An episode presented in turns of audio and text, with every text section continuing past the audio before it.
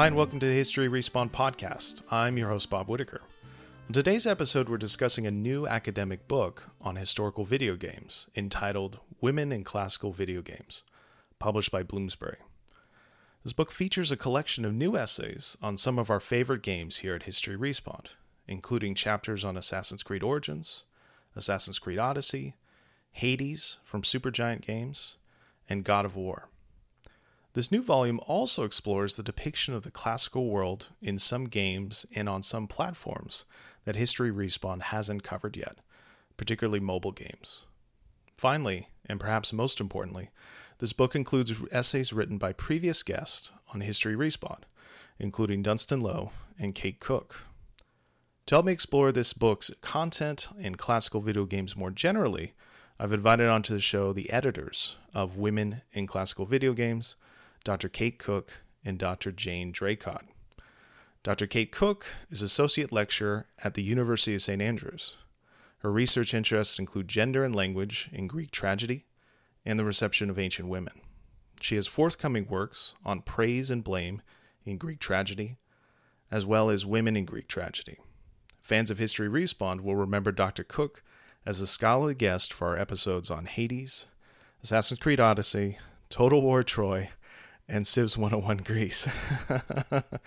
Kate, welcome back to History Respawn. Thank you very much for having me. I'm delighted to be back. Sure. Uh, we should uh, get you a badge or uh, some kind of marker of distinguish uh, yeah. distinguish you as a, a multiple time guest. Uh, we are also joined by Dr. Jane Draycott, who is lecturer in ancient history at the University of Glasgow and the co director of the University of Glasgow's Games and Gaming Lab. Dr. Draycott studies science, technology, and medicine in the ancient world, and has begun to explore the use and abuse of history and archaeology in video games. Dr. Draycott was recently named nominee for Best Educator by the Scottish Games Award. Congratulations. Uh, Jane, welcome to History Respawn. Thank you for having me. So, this book focuses on classical video games, and I'm wondering before we get to the topic of women in classical video games, if we could talk generally about the continued popularity of the ancient world in video games. And in the last decade, you know, we've had major releases, AAA games like Assassin's Creed Origins and Odyssey set in the ancient world. We've had indie games like Hades set in the ancient world and involving ancient mythology. And then there's almost too many uh, mobile games set in the ancient world to count. And so I'm wondering, I'll start with Jane. Um, what do you think it is about the classical world, the uh, ancient world, that makes it such a popular setting for developers and then for players? I think the main thing is the familiarity of it because in Western Europe, in North America, we've basically grown up on ancient Greek and ancient Roman history, culture, mythology. We, in some cases, have the remnants of it in the places where we live, in our local museums, but just more broadly in in our our general culture, we know about the Greek myths, we know about the Roman emperors, and so that familiarity means it's quite easy. I think it, it, a lot of the a lot of the foundational work is already done for uh, developers. They don't they don't have to introduce their brand new IP because it's already somewhat known to to the, the to the players. And there's also a lot of uh, other popular culture you know tv films novels etc so even if people haven't played video games based in classical antiquity they've seen a tv show or a film. Uh, we, we we sort of see it in it goes in fashions doesn't it? it periodically there are a whole bunch of ancient set films that come out ancient set tv ancient set novels and they're, they're trendy for a while and everybody sort of consumes them and it's not it's not a coincidence i don't think that in a lot of video games the aesthetic is very similar to what you see in tv and films the characters are drawing on the sort of canonical periods of history. So, you know, the, the fall of the Roman Republic, um, classical Athens or Sparta, Peloponnesian War, things like that, that, that we we have seen either in our education or in our popular culture. Kate, do you have anything to add? Uh, you've been on multiple episodes of History Respawn where I ask you the exact same question, but just anything yes, that I... has come up. Um, yes, but I think my answer is kind of always evolving as well. The more these games come out, the more we kind of need more answers because because sort of familiarity gets you so far and then you think okay but that was true for the last ones why are we still needing more games on this and i think also there's there's developers and and you know creatives as jane says absolutely it also reflects wider creative interest in in the period are also um find that the ancient world is is familiar enough but also distant enough um, that it can become quite a sort of almost safe playground. Um, and i think particularly the kind of general popular culture knowledge of myths alongside history um, makes for quite a, a sort of um, at least for sort of game development so quite a productive tension because you can do things like even in the more historical games there's quite often some inclusion of the fantastical and that then en- ends up being associated with you know ideas about the gods or mythology or so on. And so there's this idea that the sort of the slightly fantastical the slightly unrealistic is just lurking beyond the history in a lot of these periods. They're kind of far enough away that that that seems okay. Whereas i think maybe games you know set in in more modern periods of history that's harder. It's not impossible, but sometimes it seems harder to bring in these sort of supernatural or magical elements, which are quite often quite a big part of, of sort of gaming culture more widely. Mm. The the sort of combination of almost sci-fi or fantasy elements. Um, it seems like many many developers find that a nice thing to be able to bring in in a way that they they can do with the ancient world, even in historical set games. Mm-hmm. So I think that has a kind of a big influence on it as well well the sources that they're drawing on tend to do that don't they? I mean even even historiography will talk about omens portents dreams that uh, generals have the the night before battle. And the thing is with that obviously it's this is that this is a thousand years ago two thousand years ago three thousand years ago you know his, historical periods they they do that but then, just a few weeks ago, when the Queen died, the newspapers were full of the rainbows that appeared above Buckingham Palace at that very moment, as, as if that was, in fact, some kind of um, divine symbol or signal. So it's it's clearly something that uh, hasn't entirely gone away. Mm-hmm. So, Jane, I want to ask you a follow up question. You you'd brought up the kind of topic of uh, movies and historical fiction, um, TV shows that are set in the ancient world and, and antiquity.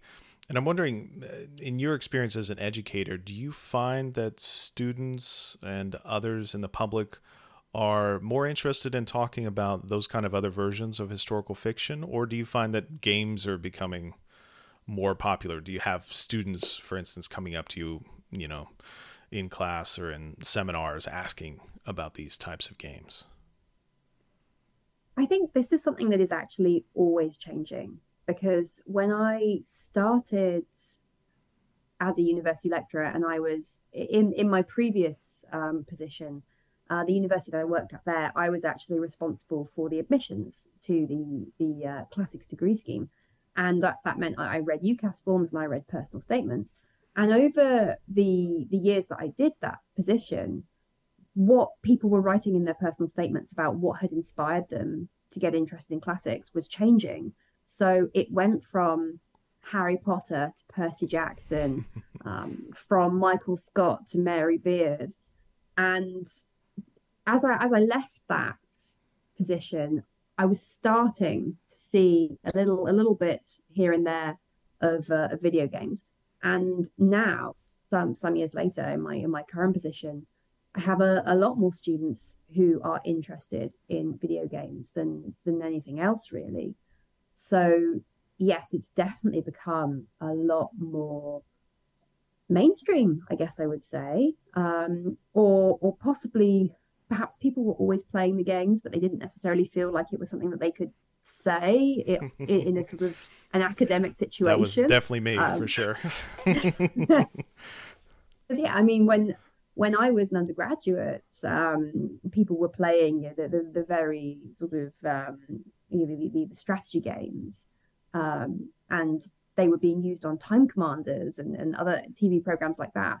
Whereas now, of course, it's not just the the Total War and and the, the sort of military strategy games. It's a whole lot of other stuff as well, and and uh, yeah, pe- people are, are, wanting to talk about them. They are wanting to write essays on them. They are wanting to do their dissertations on them. And I've even had some um, potential PhD candidates wanting to do their, their PhDs on those. And I know Kate has recently as well. So I think that is that is interesting in itself. That as uh, as students become more comfortable talking about games in academic settings, they they really want to talk about them and, and devote a significant amount of their education and their educational life to them. Yeah, I think um, I you know I've I've seen the same trend, but something else I think that's quite interesting in terms of them becoming more mainstream is um, I was talking with my undergraduates. We did you know some work on uh, classical reception in games a few weeks ago, and I asked them you know okay how many of you have played these games, and it was not the whole class. It was sort of um, about a third of them, and then I said well how many of you have seen them advertised or seen you know posters or trailers, and all of them had seen at least Assassin's Creed Odyssey advertised pretty much everywhere. They said they were really familiar with that it existed existed, the setting, um, some of the kind of main character um, aesthetics and that kind of thing. Um, and I'm not sure that would have been true, you know, 10, 20 years ago. You really didn't see the kind of very mainstream advertising of these big games. You wouldn't have seen them in trailers in the cinema and that sort of thing. Um, so I think even people who are not engaging with these games as players are still seeing a lot more of them than I, th- I think they used to. And I think when when games do come out set in classical antiquity, it's it's something that uh, students will talk about because when when I was an undergraduate, um, Gladiator came out just before I started university, and then Troy and Alexander came out while I was at university, and talking about those whether they'd seen them or not. They they were uh, talking about them. So it, it does become a sort of I guess a background noise. Uh, it's it's just like today when when a when a, a classical film comes out or a classical TV show is on. Uh, you may not have seen it, but somebody will have seen it, and, and they will ask you, "Oh, have you have you seen this? What did you think of it?" So it's it's part of the sort of you know, the vernacular of, of being a, a classics or an ancient history student now that this stuff is is happening, and maybe you'll want to to participate in it, if only so that you can you know uh, play drinking game or, or fact check it or uh, you know talk about it on on uh, social media in some capacity. Well, uh, or it uses the basis for serious research, uh, like this book. Uh, and so this volume, it focuses on the depiction of women in classical video games. And I think it does a really excellent job of exploring one of the key issues related to women in history games. And that's the issue of historical accuracy, you know, in scare quotes. And I'm wondering, I'll start with Jane. Could you talk a little bit about how claims of historical accuracy are often used with relation to the depiction of women in historical games?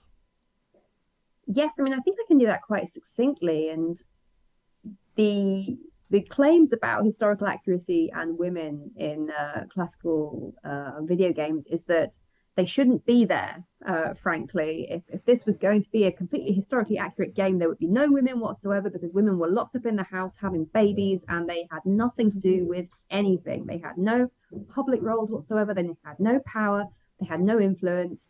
Um, the only thing that they could possibly do is look sexy in in the background and, and be some kind of reward for uh, a particularly uh, uh, competent hero.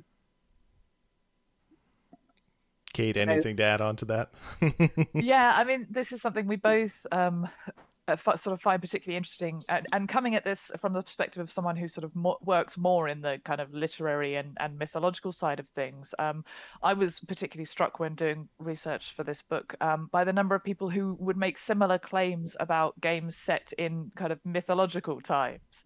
Um, so i mean we mentioned this in the introduction to our book but the claim that it's not historically accurate to have amazons in total war troy um, is is mind blowing because it is poetically accurate. They do form part of the epic cycle, which the kind of War of Troy is told in, there isn't really any proper histor- historical source for. And I know this is making the news in the UK again about kind of historical dates for Troy at the moment. So, um, you know, we haven't got that. There are archaeological attempts to reconstruct some of the history and to work out if there was some history, but there is no kind of history. There's no written history of a war in Troy.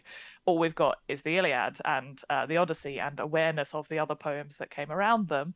And Amazons are absolutely in those. So it is accurate, but because of kind of ideas about what should be there, um, we get these criticisms saying this this isn't historically accurate for a what is effectively a non-historical setting. Um, which is which is I think quite um, I mean, we found it, I think, quite mind blowing in some ways. The the sort of the level of, of rhetoric going on there. It you know, it really does reveal a lot more about other people's modern ideas about history and accuracy than actual accuracy, insofar as there is such a thing. Mm-hmm. And the, the the dissonance is astounding when it seems that these this desire for historical accuracy is very selective so it absolutely needs to be applied to anything to do with women, but not to do with anything else. So I mean, uh, war pigs I think is a is a is a popular one that that uh, gets gets used in in various um, military contexts. When I think there's there's there's one reference to them somewhere in in one specific occasion. Um, things like magical powers. I mean, we obviously we we know that the the ancient Greeks and Romans were, were had very different ideas about the gods than we do today, but uh, they they weren't um, your your average Roman soldier wasn't a wizard, you know, with with uh, fabulous combat powers and and uh, um, sentient weapons and things like that. So uh, so yes, this this this very selective application of these these historical standards is uh, tiresome. to what extent do you think those historical standards related to women are kind of native to games, or do you think you know we made reference to other historical fictions about the ancient world? You know, how much are games aping you know what you have from historical novels, historical films, historical TV shows? Is there kind of uh, something intrinsic to games that kind of perpetuates this negative stereotypes related to women, or is this something that is just carrying forward from uh, a century or more of popular culture?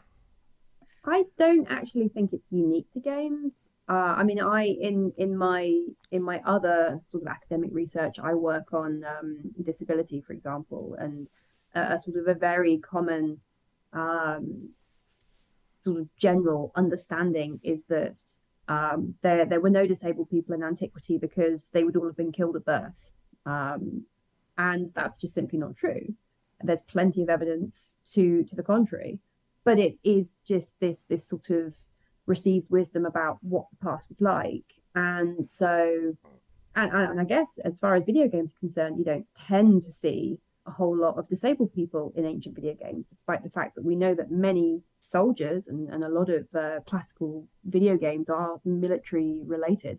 Um, people were not automatically um, invalided out of ancient armed forces upon losing an eye or, or losing a hand or, or, anything else, they continue to to be um, in in uh, uh, military contexts. Uh, so this so games are, are very selective in in what they choose to present to the audience. So I think it's not unique to games. Um, it is found in in other areas, but I think possibly what is unique to games or, or at least more prevalent in the in the gaming community fandom whatever you want to call it is the the sheer volume at which um, a minority will complain about it and we do see that in other things so we we see it in for example at the lord of the rings fandom recently about having yes. yeah. ethnic minorities and, and women playing prominent roles in in um,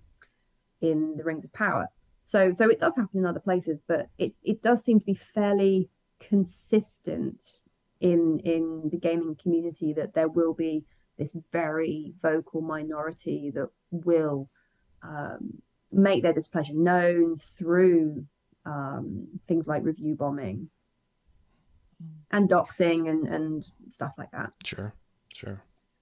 Yeah, absolutely. So I, I agree. I think it's not, it's absolutely kind of obviously not unique to games. Um, but one thing I think that is quite interesting is that the narrative in, in other areas of um, sort of classical reception, so modern works that look at, that are set out and kind of rework ancient stories, um, is there's been kind of a shifting of the narrative in many of these, and particularly there's been a huge trend in the last, eh, I mean, even 30 years of um, telling, you know, women's stories. Um, so things like novels like the Penelopiad, um, taking the Odyssey and and telling it from Penelope's side. Um, and there's you know been a trend of that in drama as well, and even to some extent in in TV recently.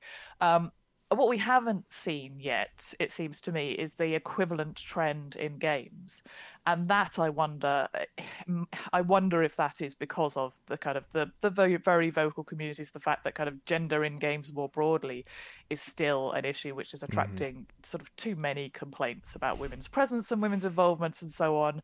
Um, I wonder if that's causing them to effectively lag behind in a way which perhaps is more unique to the gaming community yeah. than um, some of the other sort of perpetuation of narratives, which is which is absolutely coming from elsewhere. But as I say, other places seem to be moving in different directions, and I'm not sure games is is following those directions yet. Yeah, I think well, that's, that's you're probably not... right. Yeah, I I mean, well, just to add very briefly, you know, a big undercurrent of this book uh, is kind of uh, going off the work of Anita Sarkeesian and, you know, kind of looking at general tropes and uh, related to women in games. And a big part of her kind of original series was looking at God of War. You know, it was like looking at this very famously uh, game, very popular game set in the ancient world and yet uh, all sorts of instances of violence uh, to the perception of women, but then violence to women in the game perpetuated by the player. So I think there's something there's something to that meeting the audience expectations when it comes to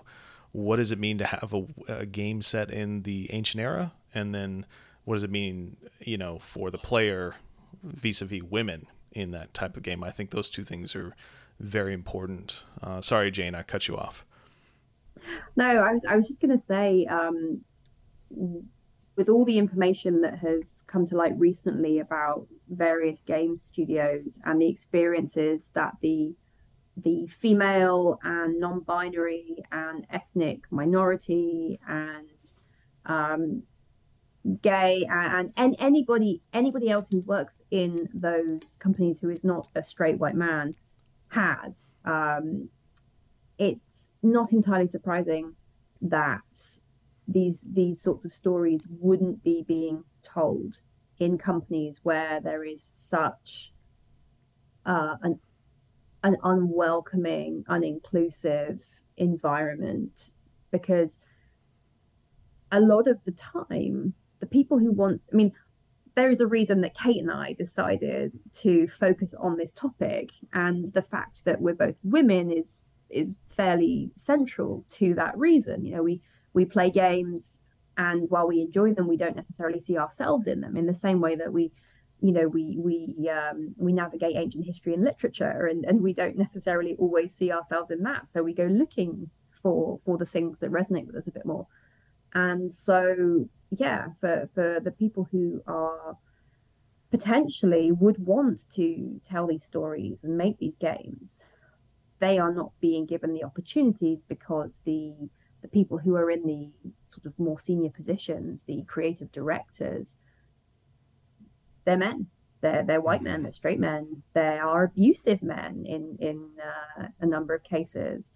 So it it really shouldn't be surprising that the games industry is lagging behind because it's it's hard it is hard to make a game it is expensive to make a game you need lots of people and lots of time and lots of money to make a, the kind of AAA game that um, God of War or Assassin's Creed is.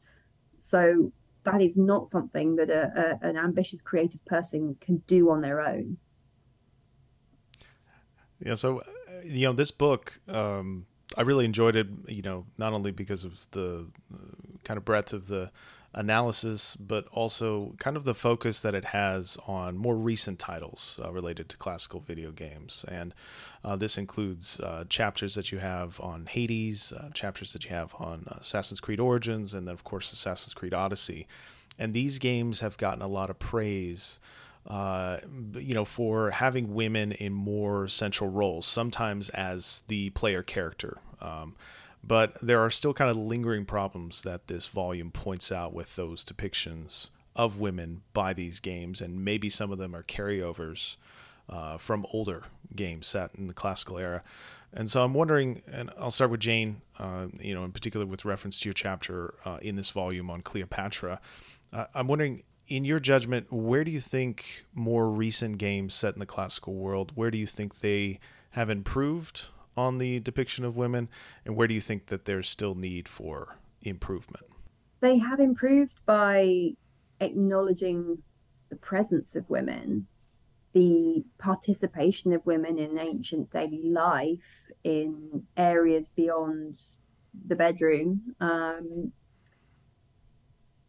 but at the same time, so take Assassin's Creed Origins, for example, which is a great game with a great story, and you get to play parts of that game as uh, a female assassin, Aya, but only very, very small parts of, of that game. I, I think it may have been that originally she was meant to it, it, was meant to be much more um, equally divided between uh, Bayek and Aya, but but the the Aya parts were sort of were minimized. And then we see in Assassin's Creed Odyssey, for the first time, you you have the the option to play through the entire game as uh, as a female character. And in, fact, I think Cassandra is the canonical character, um, and Alexios is is not. But at the same time, you wouldn't know it because most of the marketing is is done with with Alexios. But in that situation, great, okay, you you can play the game as as a female character it makes no difference whatsoever to the story. They are exactly the same character, doing exactly the same stuff with exactly the same outcomes. So, in some respects, it's it's great that women are being acknowledged. It's great that they're being included somewhat more, but they are still they are not necessarily female characters having female experiences. They are just playable characters with longer hair um, or you know um, a slightly different shaped armor it's it's uh, and and i think that's i mean you mentioned god of war earlier and the, the the older god of war games and the sort of atrocious ways that women were featured in those but in the new god of war game um, well i say the new one the the the, the recent the the most recent one that has yet been released yeah. um where were the women characters in that? There was the dead mum. Um, there, there were the Valkyries that you butchered horribly. Um, there, you know, it, it's it's it's not as if the the, port- the portrayal of women in the new God of War was any more nuanced than the old God of War. It was it was somewhat less egregiously sexualized, somewhat, um, but but still you know, it's it's uh, it is it is still problematic in in many respects. So, I think I I guess I would say perhaps that the the, the doorway has been sort of open a crack. It's it's it's ajar, but you know that there's still quite a lot that needs to be done. Really. Mm-hmm. Kate, is there anything you want to add? Um, no, I'd I'd completely agree. I mean, I think one of the things one of the things I would like to see games doing more now is eh, almost explicitly engaging with more of these questions of gender. So if you have a kind of female playable character, then then raise that, talk about that. You know, what difference does it make? It should it ideally it should make some difference. Otherwise, as Jane says, all it is is cosmetic. If it, if no one ever mentions that you're a woman and no one ever responds to you as a woman, kind of in the game world, are you really a female character or are you just you know kind of neutral? And if the neutral activities that you're taking part in are sort of default male so you know military combat activities it's not really doing anything to represent female experiences, female lives. The actual women of the ancient world are not in that game. You know, there's the Cassandra doesn't represent any of them really. Mm-hmm. So I'm not sure it does eh, enough, in my view, to shine a light on the, you know the real women of the ancient world, the women that, insofar as we can excavate them, did have some parts in society um, that that could have been really you know interestingly and fruitfully developed by some of these games. Um, but they just haven't. I mean, for example, we we we know that one of the places that women did get involved in society is in kind of religious roles as priestesses, but also taking part in festivals and so on. And wouldn't it be really great if for one of these quests, you know, if you're playing as Cassandra, you have to carry out a mission by participating in a festival, and if you're playing as Alexios, you have to carry it out in a different way. So the gameplay goal is the same, but the kind of experience of playing it, it is changed. I know that would require more work, but it, it would be a much more um, kind of interesting representation of gender, and that's yeah. that's what I'd like to see more of. Well, and as somebody who's um, just turned forty and has been playing video games for on and off thirty four years or so. I think that that kind of diversity of representation sounds more interesting, not just as a scholar, but also as a game player, right? To have some sort of different requirements, different game mechanics included, you know, because I've I've been strategizing the Peloponnesian War and lopping people's heads off in RPG games for 30 some odd years. And I'm a bit bored with it, uh, to tell you the truth. Uh, so just having that kind of diversity of representation, I think, would be great uh, as a, a, scholar, somebody interested in this kind of topic, you know, from that angle, but then also as a player, you know. Um, and I think, you know, there's maybe some opportunity in um, a game that we looked at, Kate, uh, the Discovery Tour mode uh, with Assassin's Creed, where you do have in that featurette, at least with Odyssey, you have some mention of different roles for women. Um, but how many players actually interacted with that? How many of them go through and actually read? The ancillary materials that are included in the database, I have no idea. I don't even know if Ubisoft knows. Who knows? And as I complained at the time, of course, that tour on women is itself one of the kind of shorter, less fully fleshed out tours. So even even in the kind of educational area, you get the impression that it's very kind of slimmed down in mm-hmm. terms of the variety and diversity of of women's lives as well, because women were not just sort of some monolith that is just kind of mm-hmm. all all non men lived exactly like this in the Greek world is is kind of equally nonsense. Yeah, yeah, definitely. All right, so mobile games are kind of an underexplored area of historical game studies and game studies more generally. And I was really excited to see sections of this book dedicated to that topic. And Kate, you've got one of these chapters that is focused on mobile gaming. And I wonder if you could walk us through what you saw with the depictions of women in historical mobile games. Mm. Yeah, absolutely. I mean, I, I think it's a shame um, that mobile games are so sort of under discussed because um, some of the games, it's worth saying, you know, there's a huge variety of mobile games out there, and some of them reproduce many of the things that we see in kind of console or PC games. So there are city builders that are very similar to existing PC city builders. There are kind of light strategy games or, or kind of um, little sort of mythological story quest games that that seem very much like existing games. And of course assassin's creed are making a mobile game now so the kind of overlap between existing game franchises and mobile gaming is likely to become even stronger. Um, but one of the things that um, really struck me and why i wanted to sort of bring attention to this is that mobile games often also cater to a very different audience the sort of non-traditional gamer the person who just picks up their phone and plays a little bit of, of a game at a time um, with things like um, the type of game that i looked at these sort of graphic novel type mobile games um, which are about sort of playing through a story and contributing particular choices to that story to change the ending or change your romance interest. Quite a lot of these are sort of romance story um, novels. Um, and I was kind of really struck by the fact that these games explicitly think of their audience very often as young women. Um, they that's absolutely who they expect their default player to be in a way that just does not apply for sort of strategy games or you know the, the strategy games and things have started to recognize that there are some female players finally um, even if their fan bases have not always recognized that but they would never come out and say our default player is is a young woman. Whereas these sort of mobile story games, absolutely, their archetypal player they expect to be a young woman, um, and that really changes. And certainly in the game I looked at, choices and their kind of Rome set story, it really changed the way that they were talking about things like gender.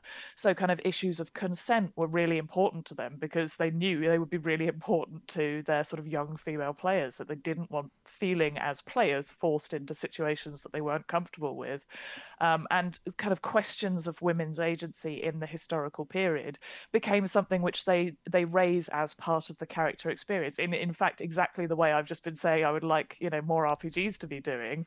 Um, this mobile game is doing it because they think that you know that's what their players are going to want. They're going to want this question of you know well they're going to want to play as a woman probably um, and then they're going to want to think about well how does that interact with this historical setting in a much more explicit way they're not just going to want that white, whitewashed over um, and they're also going to want a sort, sort of certain level of agency as a player so the kind of balance between these competing demands is, is set in a very different place and very different kind of context um, around player expectations and so on to that we see in some of the more sort of traditionally studied games like strategies or RPGs. Um, and it results in a very different portrayal of, of women. You know, you get a lot more women doing kind of very different character roles, um, a lot more, as I say, discussion of women's agency and women's lives. Um, which I think is really valuable for sort of almost resetting the picture in terms of showing what other games could also be doing, um, but also reminding us that you know these games are out there as well, and you know this rather different player base is experiencing their version of the ancient world through this, not through Total War games or whatever it might be. And that's quite, I think, quite significant.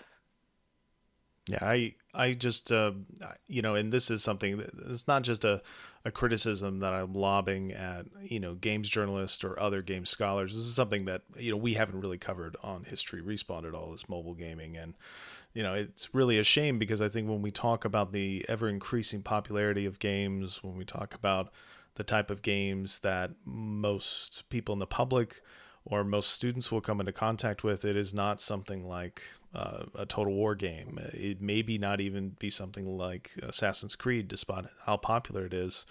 It will likely be a mobile game, and you know I tell people all the time. Um, the first time that my daughter, uh, she's seven, uh, but the first time she asked me about a historical figure was there was a representation of Abraham Lincoln in a uh, tablet game that she was playing, and that was when she was two or three years old, and so you know that is that is the moment where you know that kind of comes to my mind as like this is this is really where most people are coming into contact with games but then also historical games and you know what do those depictions say? So i was was really thankful to to read some of that content in this book yeah, I mean it's the fastest growing sector of the games industry in terms of you know the amount of, of money going in and coming out of it at the moment.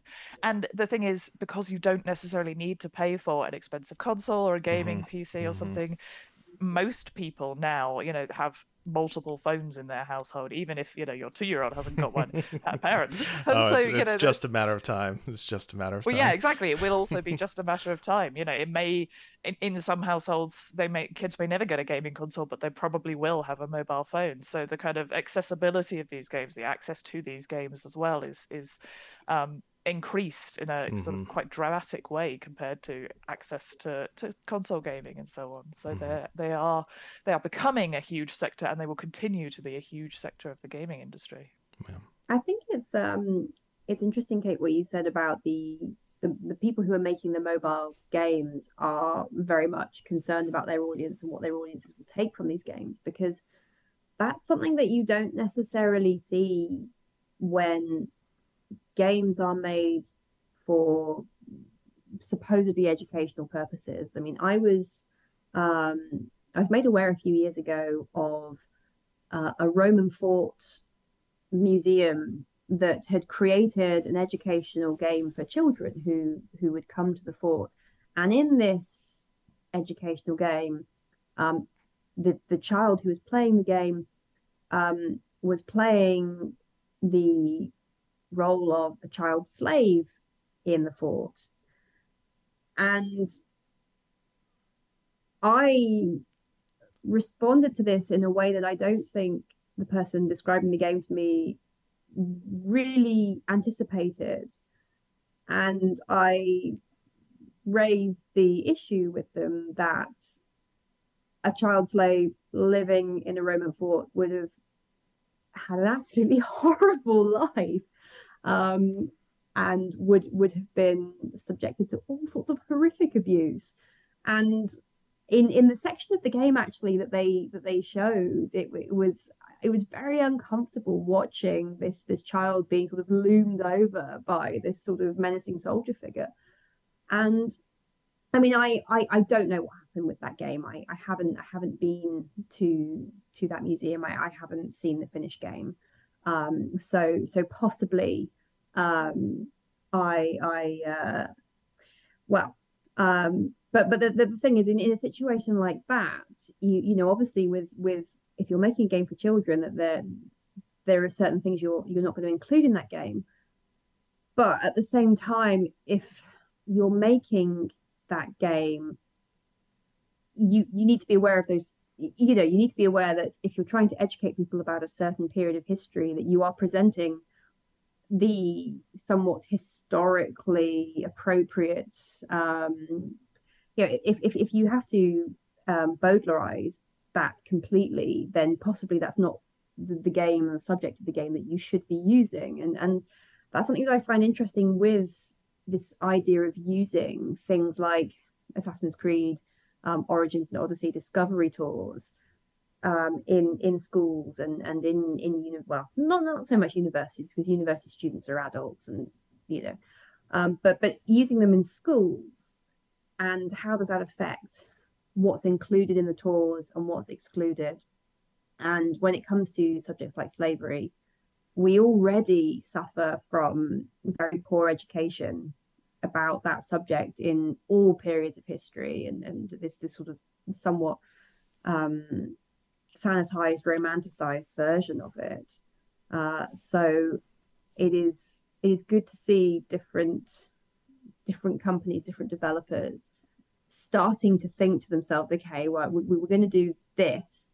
Um, how can we do this in such a way that it's it's true to the subject, but it's also appropriate for the audience that that we are presenting it to, and I think I think that's it's good to see thought um, being put into this this sort of stuff um, because we as educators think about that stuff when we present uh, this material to our students, even when they are uh, adults.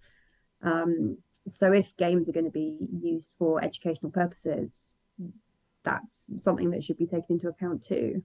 Mm-hmm. Yeah, I mean, I think you know it's it's worth saying that being a mobile game doesn't necessarily automatically bring that level of thought in. I think the studio that make this particular game choices have also made that kind of part of their general process that they want to engage with social issues. One of their very first games um, was about high school students and was connected to an anti-bullying charity um, to kind of help help kids play through experiences of kind of being bullied and bullying and kind of pass on the message about how important it was to talk to people about that. Um, so they've always kind of had this this sort sort of socially conscious focus in the way they designed their games. Um, but I think also, you know, the, there's a massive difference here in terms of the widespread proliferation in some areas. So if you're an Assassin's Creed or you're a, you know, a game in a particular Roman fort that people go to, the competition is quite limited. There's not going to be, uh, you know, people who want to play Assassin's Creed, there's no real alternative. You just play the Assassin's Creed games.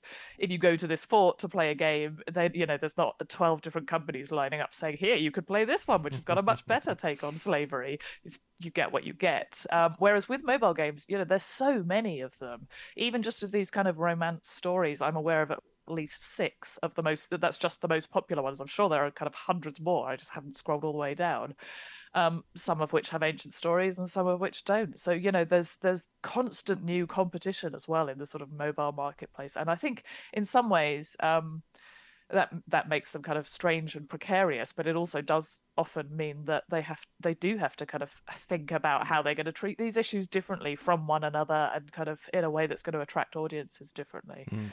um, which kind of sets sets other design processes apart so, kind of a final question here. Um, I'll pitch this to Jane first. Uh, you know, you've done a lot of work. Uh, the authors of these chapters in this book have done a lot of work to kind of explore this issue of women in classical games. Uh, but I'm wondering, uh, is there any part of this, uh, you know, that you wanted to see further developed? Is there any place where you think this research can go uh, past this point, past this publication? Well, just as just as in classics and ancient history and classical archaeology as disciplines at the moment, there is a lot of discussion about what what counts as classics, what counts as ancient history. You know, we're not just Greece and Rome. We we are also Persia and and other um, neighboring civilizations. Um, I think that's something that is quite interesting to think about. I mean, we, we started this this this whole conversation with with talking about you know why why is is classical antiquity so popular in gaming, and it's it's popular because it's familiar. And what I think would be interesting to see is let's let's embrace the the unfamiliar because for example um, the kingdom of kush uh, we we know that uh, women played very significant roles in in Kush in the military activity, you know, and they were they were in fact commanding armies and uh, putting the, the, the Romans on the back foot um, in in the uh, Augustan Principate, for example. So, but apart from them being one faction in um, Total War that you could potentially play, I mean, what what more is what more is there that people have the opportunity to to do in in that arena? I mean, Egypt tends to be um, in in in the sort of in the classical period. It's it's Cleopatra. I mean, Assassin's Creed Origins presented this fantastically rich, detailed um, Hellenistic Egypt, but ultimately it was still about Cleopatra. Mm-hmm. And why why not go a bit further south and look at this neighboring kingdom and this neighboring culture that is interacting with the classical world and with the Roman world, with with uh, the the the very sort of famous historical figures that we all know about. So that's something that I think I would like to see is is this expansion of of what what is women in classical video games, what are classical women in video games that more than just you know the, the Greek goddesses, um, Cleopatra and the Amazons. Yeah, that sounds good to me. Um, I am going in a slightly different direction, um, kind of where where I am, in fact, taking this research next. Um, but where I'd also like to kind of carry on taking it further is, I think what we did really well with this book, and I'm really glad we did do, is look at kind of representation of women a lot. Um, what I would like to do next is is think more about the experience of sort of playing gender in in historical games and in ancient world games. So um, more about what it means to to to sort of play as a woman, um, play these kind of female characters, and and look more at the intersection between gameplay agency and character agency, and where that kind of is and isn't coming out in these games. Um, and that is something which um, obviously came up a little bit in my chapter of this book, but is also something I'm looking at um, in one of my next projects, and sort of hope to take much further because I think one of the major differences in looking at games in comparison to say looking at films or tv or anything is the level of player input that you have in a game. Um, and this is sort of true of all all historical game studies is thinking about you know how does the player contribute to this experience of history?